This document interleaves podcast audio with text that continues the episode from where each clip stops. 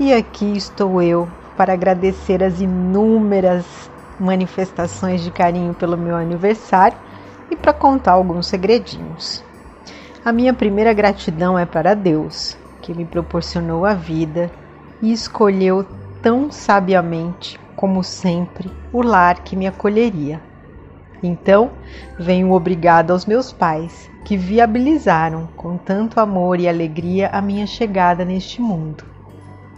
Muitas pessoas me conhecem pelo trabalho da Síndrome do Amor e me perguntam sempre como suporto conviver com tanta dor e cutucando todo o tempo a minha ferida. Também como consigo ter sonhos e planos e atividades simultâneas, tudo junto, já sendo avó de duas mocinhas? A resposta é simples, nem sempre fácil, mas é porque sou boa aluna. Tive uma família amorosa e protetora. Meu pai me ensinou a ter sonhos grandes e não ter medo no novo. Me ensinou a experimentar minha mãe, juntinho ali, me mostrou que isso tudo era muito importante, mas que nem todos os sonhos seriam realizados, e quando isso acontecesse, era preciso suportar e seguir. Meu pai me falava que eu deveria ser única, diferente de todo mundo, enquanto Dona Iraci dizia: Isso, faça o melhor que puder, mas sabendo que você não é melhor que ninguém. Ele se esforçou em me contar que o mundo era gigante, que existiam outras formas de viver e um infinito de possibilidades. Ela me lembrou que deveria explorar, mas sem esquecer que não conseguimos crescer de verdade sem uma base sólida e bem cuidada. Primeiro se arruma casa. Ambos me explicaram que é preciso ser forte mas que a fragilidade também mora em nós. E vieram outras referências. Meu irmão, Carlos, abriu para mim o mundo do saber mais questionador, e meus pais por perto me alertaram sobre a importância de realmente nos posicionarmos, mas lembrando que não somos donos da verdade e devemos respeitar a posição dos outros. Diante disso, me tornei uma filha exemplar? Longe disso. Segui caminhos muito diferentes do que meus pais sonharam para mim, porque encontros precisavam acontecer. Através disso, tive a comprovação de que eles eram leais, sim, a seus ensinamentos, pois nunca me abandonaram, sempre me aceitaram e sabiam que os sonhos, por vezes, não serão realizados, pelo menos não da forma que desenhamos. Vieram os filhos.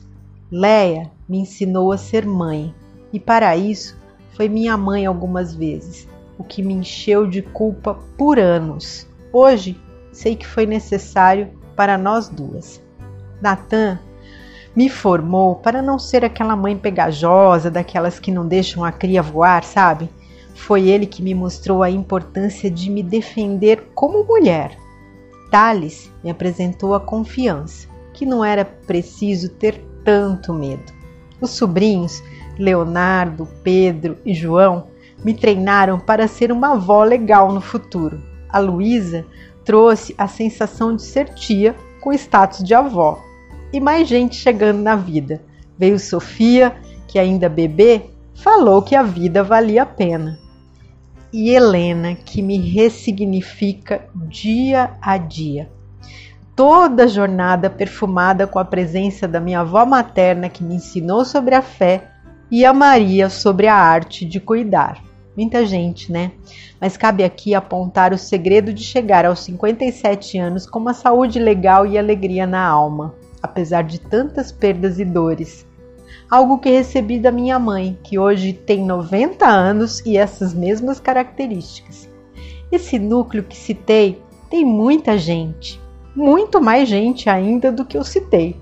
Ainda assim, aprendi que em alguns momentos da vida não é o suficiente para nos trazer a alegria de volta. Minha mãe me ensinou a ser feliz com a alegria alheia, o que me livrou de qualquer sentimento de inveja ou ressentimento e resultou num coração leve. Desde menina, fui estimulada a ser feliz porque alguém se deu bem, ganhou algo. Se viajou e eu não pude ir, curto a viagem como se fosse eu. Se conseguiu um emprego, vibro também. Se conquistou um prêmio, é para mim como se fosse uma conquista minha. Eram aulas e aulas de como se contagiar com a felicidade do outro. Isso me tornou dependente? De início, talvez, mas a maturidade vai trazendo a constatação de que tudo está dentro de nós. Quando aprendemos a nos amar, buscamos combustível para continuar bem, seja de onde for.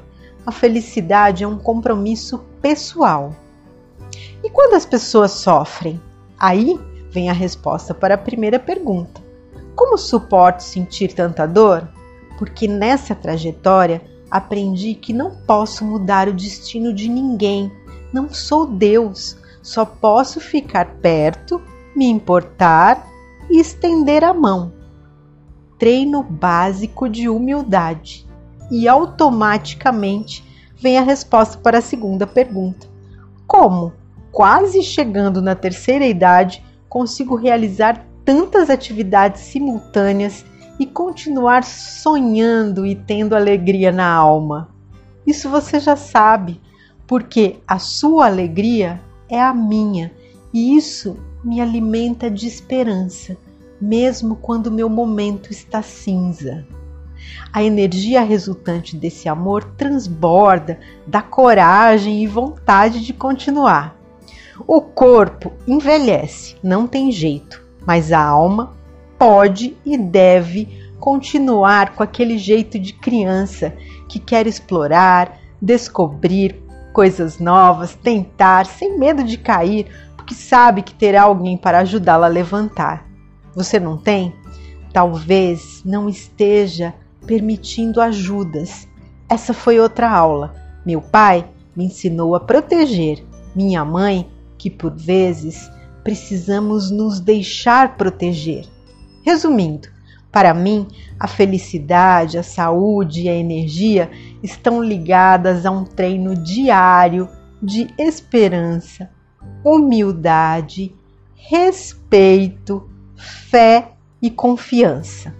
Ah, claro que teria que vir meu conselho de vovó. Seja grato e mantenha seu coração leve através da empatia e do perdão. É assim que a nossa casa interna fica limpa e linda. Muito obrigada por fazer parte da minha vida. Recebi o carinho, os abraços e todas as bênçãos. Seja feliz por mim, porque eu sou feliz por você. Essa troca se chama amor.